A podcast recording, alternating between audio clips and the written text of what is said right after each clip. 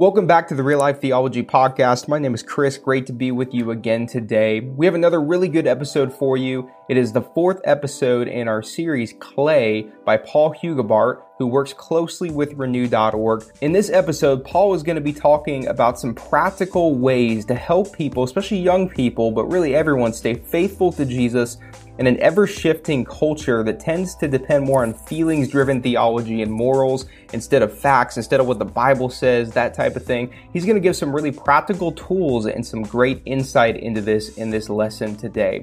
One more thing before we check this out together. Next week is a big week. This is also a big week because we're leading up to it. Next week is our national conference that we have been waiting for. We will be up in Indianapolis next week. Really hope that you can join us. Right after our conference for Renew, we also have the National Disciple Making Forum with our sister organization, discipleship.org. So we just invite you to check us out at Renew. Check us out for discipleship.org. We want to really help you get great practical tools to take back to your ministry, to take back and help people be able to be better disciples of Jesus and to have sound theology with that. So if you haven't gotten your tickets yet, make sure to grab them. There's still some space available, and we'll see you there. Well, I've really appreciated getting to share with you during this month as we've been in this series called Clay What is Shaping You? And as we are asking that question, trying to move ourselves to the place where we are really thinking in a reflective manner, contemplating, wondering, what are those things that are shaping me? We've made several acknowledgments this, acknowledgments this month along the way. First, beginning with this one that life is a constant process of being formed by experiences, or shaped, you could say, by experiences, by relationships, the content like media and all those other things that we consume that are constantly impressing themselves upon us. We're constantly being shaped. Maybe in more formative ways in the early years, but as we grow and as we age, we continue to be shaped by the days we live and the experiences we have, the people that we have relationships with, the media we consume, and so many other things. We've also made this acknowledgement that we don't always know what is shaping us. And then beyond that, we don't always know when something is shaping us. And last week, we made this acknowledgement, one that continues to sit in a very uncomfortable way with me, and it may you as well. And it's this that the assumption that my life is primarily being shaped by God, even if I call myself a Christian, could be false. And again, that's because we don't often know. We're unaware. We're moving through life on cruise control. We don't know when something is shaping us. We don't know what we're being molded by at times because we're part of the flow. But God has called us as Christians to not just be a part of the flow. In fact, sometimes we're called to swim directly upstream. God calls us to be people who go against, at times, the currents of this world. And that doesn't mean we're against the people of this world, but it means that sometimes we are called to move against the current of this world. But that's a difficult thing, as we acknowledged last week, that only 6% of US adults, or 9% of those identifying as Christians, possess a biblical worldview. Or another way of saying that is only 9% of all people who call themselves Christians are committed to going upstream against the current of culture.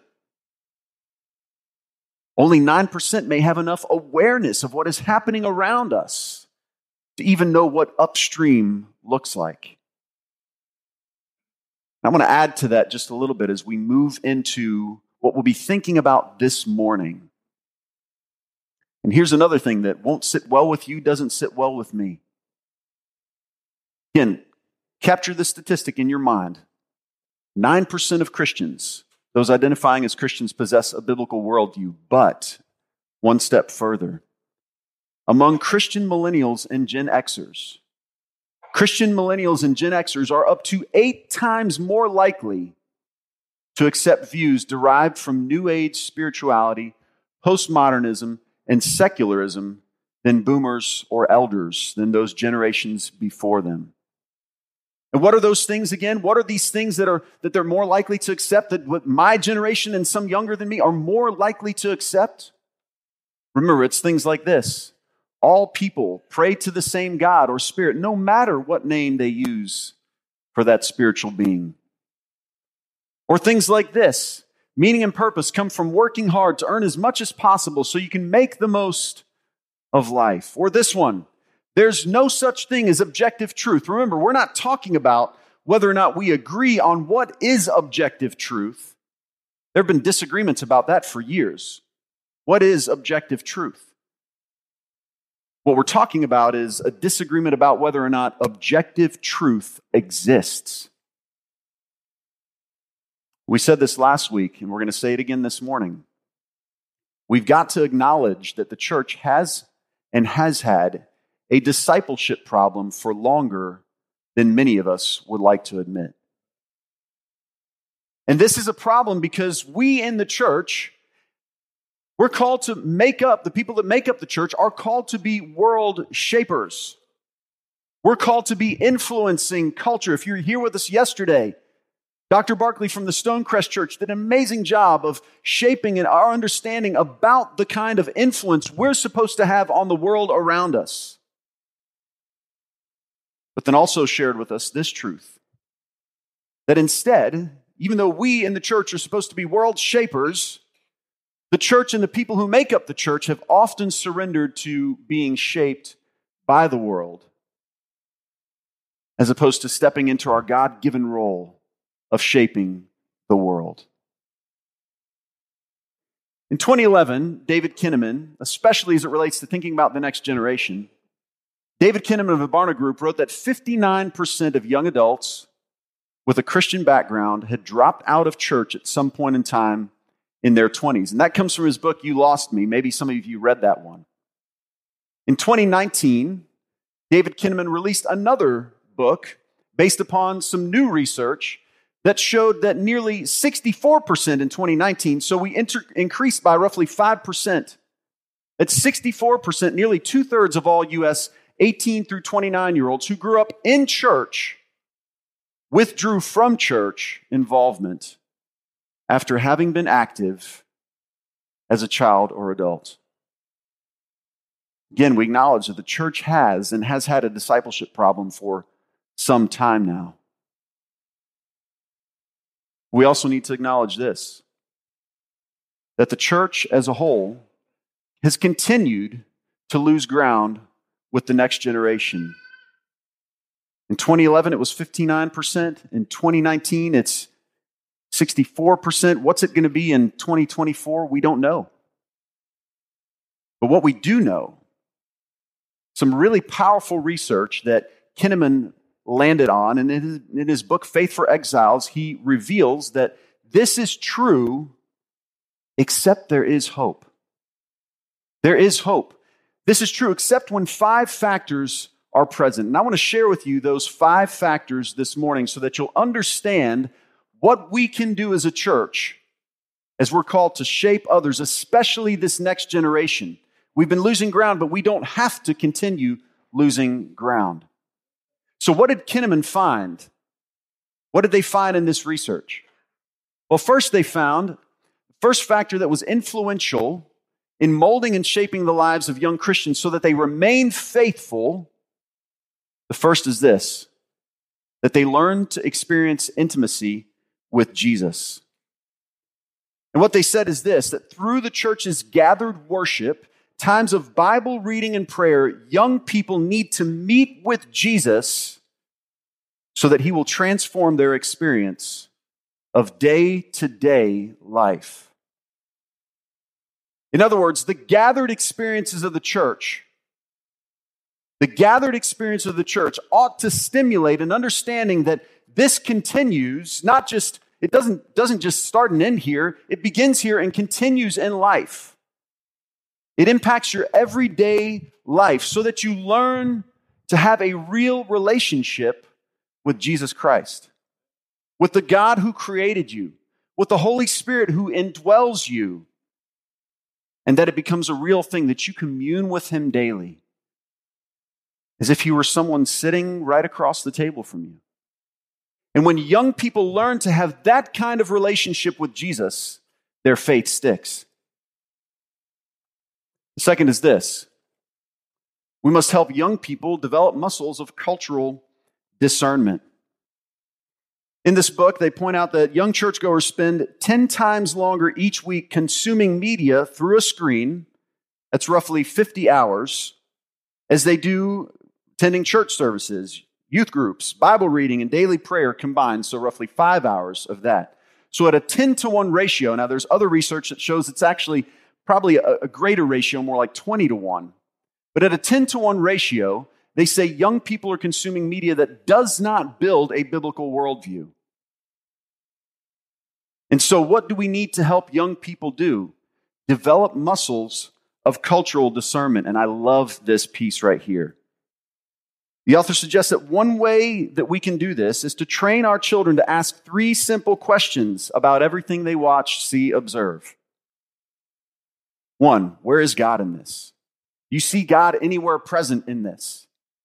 And if the answer is yes, then let's talk about it. If the answer is no, let's talk about that. Or the second question What claim is being made about how life works? The meaning of life. What claim is being made about the purpose of life, about why you're here?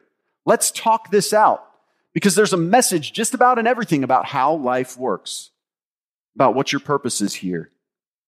And this last one, I love this. Where, if anywhere, can hope and redemption be found? Hope and redemption are so missing in the stories and the narratives of the world around us. We as Christians possess the ultimate story of hope and redemption. And we need to teach our children to recognize that, our young people to recognize the hope and redemption found in Jesus Christ that doesn't just, it's not just a hope and redemption for them, then it's a hope and redemption that ought to mean something right now and ought to cause us to be a people of hope and redemption right now in this very moment. The next thing they say must be present is this. You need to form meaning, in, meaningful intergenerational relationships within the church. In other words, parents, it's not just enough for you to be teaching your children about Jesus. There need to be other people who adopt your children and teach them about Jesus as well who are mentors in their lives, who show them the example of what a godly life looks like. Because we all know our kids look at us every now and then as parents and are like, eh, my parents are a little, you know. I did it with my parents. I bet no matter how old you are, you did it with your parents. But when there are additional adults who come along and help shape their lives, the chance that their faith will be deeply rooted increases exponentially. Next one is this we need to train our young people for vocational discipleship. Man, I love this because this is what we see people in disciple making movements across the global south doing all the time. Yeah, you may be a dentist, you may be a garbage truck driver, you may be a waiter or a waitress, you may be whatever. But first and foremost, you're a disciple of Jesus. Wherever you walk, wherever you work, wherever you play, wherever you study, you're a disciple of Jesus. And not only that, you're a disciple maker. So, as a dentist, you're a disciple maker. If you drive a garbage truck, you're a disciple maker. If you're a farmer, you're a disciple maker. Whatever you do, you're a disciple first. So, how will you live your faith out in whatever it is that God is calling you to do? How will you do that? And then the last one is this we need to train our young people to engage in counter cultural mission. This is the way they describe it. Those young people who stick with Christianity have a missional mindset. I want you to hear that. They have a missional mindset. They feel personally responsible for telling others about Jesus and see serving others and sharing the good news about Jesus as central to their identity. Man, I'd love to see a next generation who was so passionate about the good news of Jesus, who believed that Jesus is the hope and redemption of this world, who believe that we as the church have a responsibility to share our faith, that, man, they were constantly engaging in countercultural mission. And if we're honest, if I'm honest, I haven't always been the best example of what that should look like for my kids. Man, I want to be because I believe that the next generation could shape this nation and this world for the cause of the kingdom of God. So, what they conclude is this basically we must hold out a holistic, integrated vision of the Christian life. Do you, do you, get that? When you see all of this together, what we're called to do is hold out this holistic, right? This encompasses all, integrated. The Bible, the message of God works its way into my life in everything. It's not segmented. It's not compartmentalized. It's not, I go to church on Sunday and then I do all this other stuff throughout the week. It's no, this is our identity as people of God. In everything we do, we're, as the Apostle Paul would say, ambassadors of God as we go. And what they call these types of Christians in this book is resilient disciples. Resilient disciples who live in the age, they call it, of digital Babylon, exile in a sense. And that's why the book is called Faith for Exiles.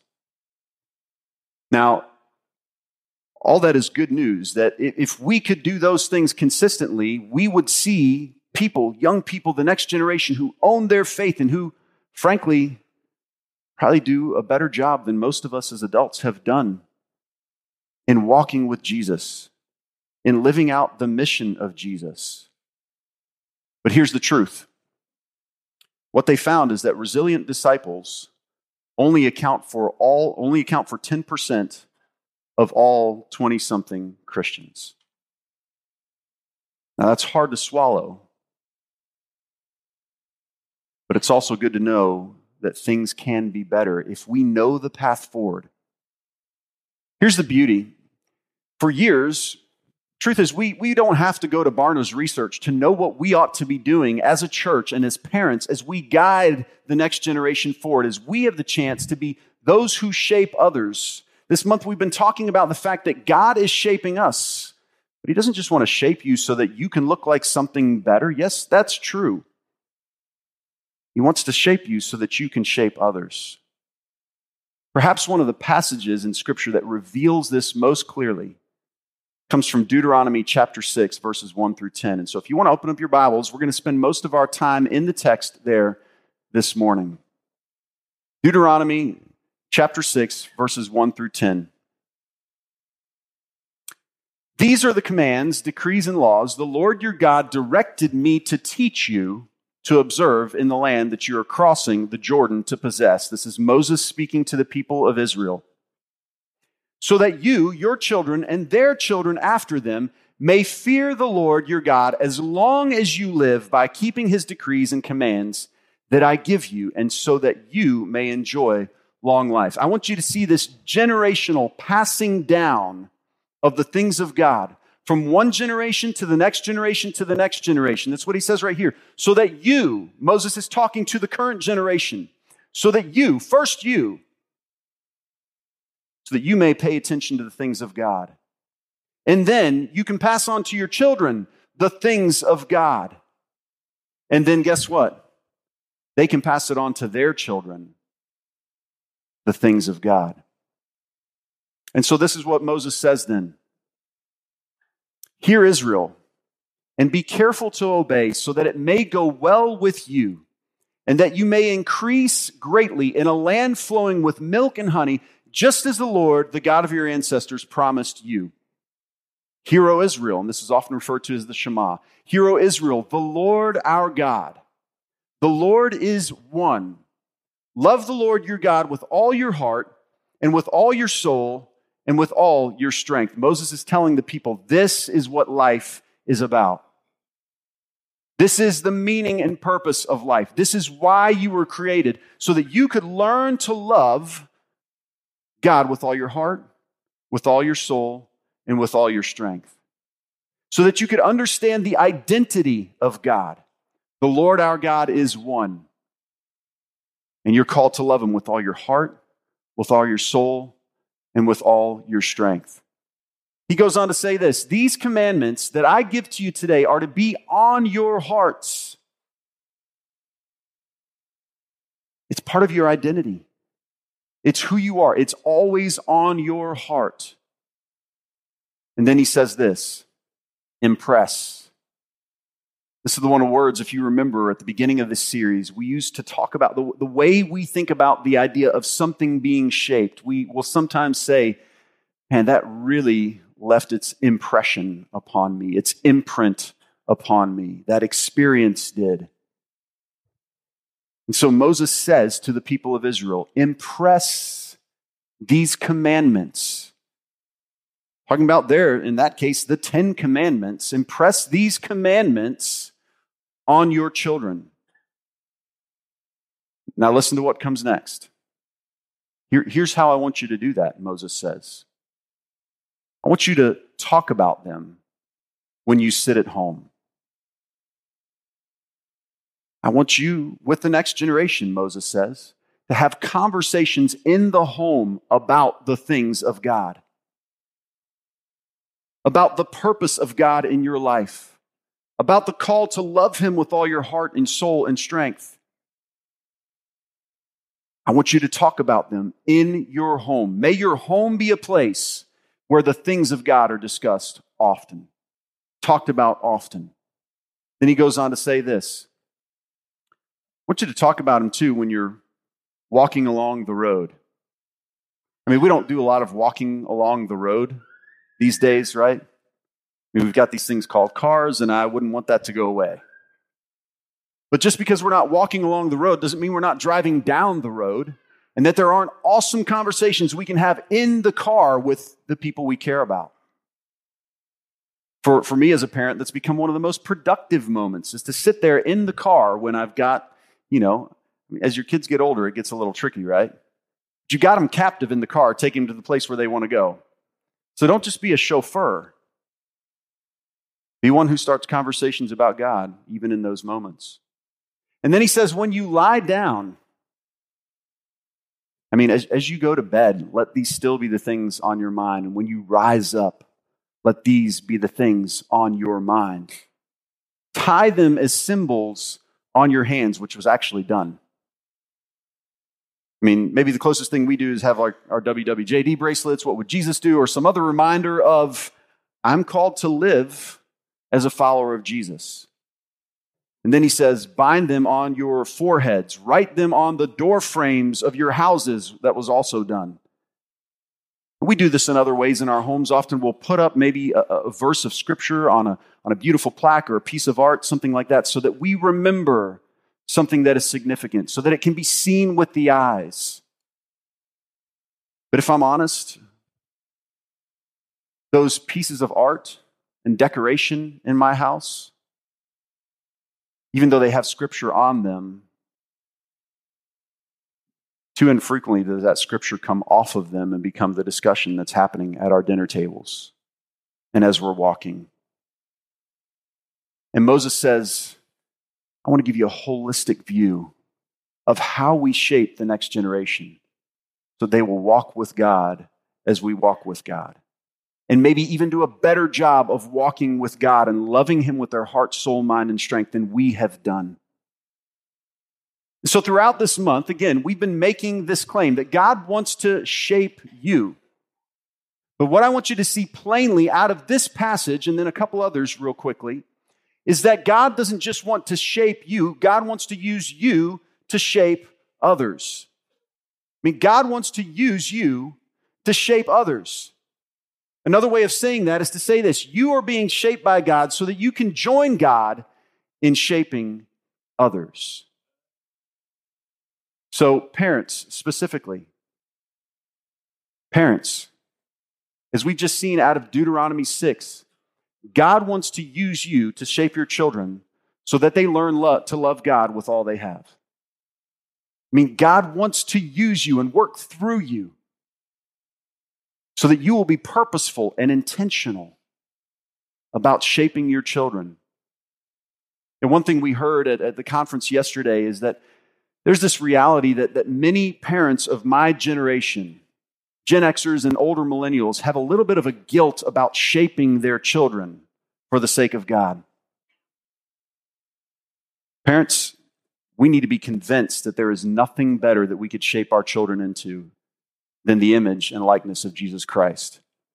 And we need to be unapologetic about that as we go through that. Don't feel bad that you are helping your children live out their God ordained purpose. Embrace it and rejoice in it. We don't have time to look at these other passages, but I want to give you just real quickly the scriptural references about this because I think there's more application than just parents shaping children. Again, as Barna says, as David Kinnaman says through that research, others need to come alongside the next generation of disciples and disciple makers. And in Titus 2 3 through 8, Paul says that to his disciple Titus. He says, Look, we need to make sure that we're doing the work of having older folks come alongside younger folks. He says the older women need to come alongside the younger women. And Titus, you need to help shape these younger men, disciple the next generation of disciples and disciple makers. And so if you don't have children in the home, don't stop shaping children. Don't stop shaping the next generation. Continue to pour into the next generation. And there are many opportunities here at Grace Chapel for you to do that. And then the last piece, Tom already mentioned this. God doesn't just want to use you to shape the next generation within the church. God wants to use you wherever you are to shape this world and to shape individuals you come in contact with because that's how we shape the world. We don't just start by wanting to shape the world, we start by wanting to shape individuals and see them, see them discover who God created them to be. See them discover their identity in God. See them discover the identity of God. And so, as Matthew 28 18 through 20 says very clearly, we call this section the Great Commission. God is inviting you to join him on his mission. It's the co mission. It's not just God on mission, it's us and God on mission. It's God and us on mission. We're joining him on mission. God wants to use you to shape people in this world who do not yet know the good news of the kingdom. Now, here's, here's what I want you to see as we close out this morning God has always used people to shape other people. Always. He used Moses to shape the people of Israel and other leaders after that. God has used parents to shape children. He's used other adults to come alongside, older, wiser people, grandparents. God has always used because it is the co mission, others to shape others. And no matter who you are, no matter where you find yourself right now, He's inviting you to join Him on that mission. He wants to use you. So, this morning, as we wrap up this series, I want to pray over us. I don't want this to be the end. I want this to be the beginning of something. I mean, we're ending a series, but if we end a series and that's the end of what we've been talking about, then we wasted a lot of time in here. I hope this helps set the trajectory, not just for this year, even, but for our lives. That we recognize God at work shaping us and that out of that, we develop a deep desire to join God at work as He continues to shape others and wants to shape others through us as well. Maybe you're here this morning and, and you haven't ever submitted to God's call to be shaped by Him. You've, you just, you're living your own life. You're going through the motions. You're doing your thing, but, but you've heard some things this morning that are compelling. That there is a God who wants you to know Him he wants to know you. He wants to shape you. He'll meet you where you are, but He won't leave you where you are. If that's a conversation you want to begin today, I'd, I'd, love to talk with you more about that. Folks with orange lanyards we'll talk with you more about that. You can find one of our elders here. They'd love to have that conversation with you. But if that's where you find yourself this morning, don't leave here without taking that conversation, without taking the next step in that conversation. Let me pray over you. God, it is my prayer that as many of us have been on a 21 day journey of prayer and fasting, even that came to an end um, this past Friday, that Father, As Tom talked about in his communion thoughts, that prayer and fasting is not the end of something, it's often the beginning of something. God made this series even be the beginning of something for many of us today. May we recognize, God, your desire to shape us and your promise to shape us into something so much better than we could ever be shaped by this world into or even shape ourselves into. God, you, you have the master plan for that. You are the potter, we are the clay. So, God, I pray that you will shape us. I pray that we will surrender to being shaped by you. And then, God, I'm just, I'm amazed that you would take weak clay vessels such as we are, breakable, often broken, far from perfect. And that God, you would put a treasure inside of us, and then you would call us to go share that treasure with others. God, I'm amazed that you would do that. God, I pray that we would be amazed by that and that it would move us to do something as you call us to shape others, to join you in your mission. So that, God, we can all grow to love you with all our heart, soul, mind, and strength. God, thank you for wanting to work through us. May we be shaped by you more than the things of this world. May we be shaped by you more than our own desires for ourselves. God, may we truly let you be the potter. This is what I pray. In Jesus' name. And the church said, Amen. If you're unfamiliar with who renew.org is, I want to just take one second and tell you a little bit about who we are and what we're all about. We care a ton about the theology behind Jesus style disciple making and really creating that firm foundation for churches and organizations to build upon. We invite you to check us out at renew.org where we have free resources ebooks, podcasts, and also we have a national conference that we have every year. And we're gathering in Indianapolis this year on April 25th and 26th. We just invite you to grab some tickets, check us out online, and see what we're all about.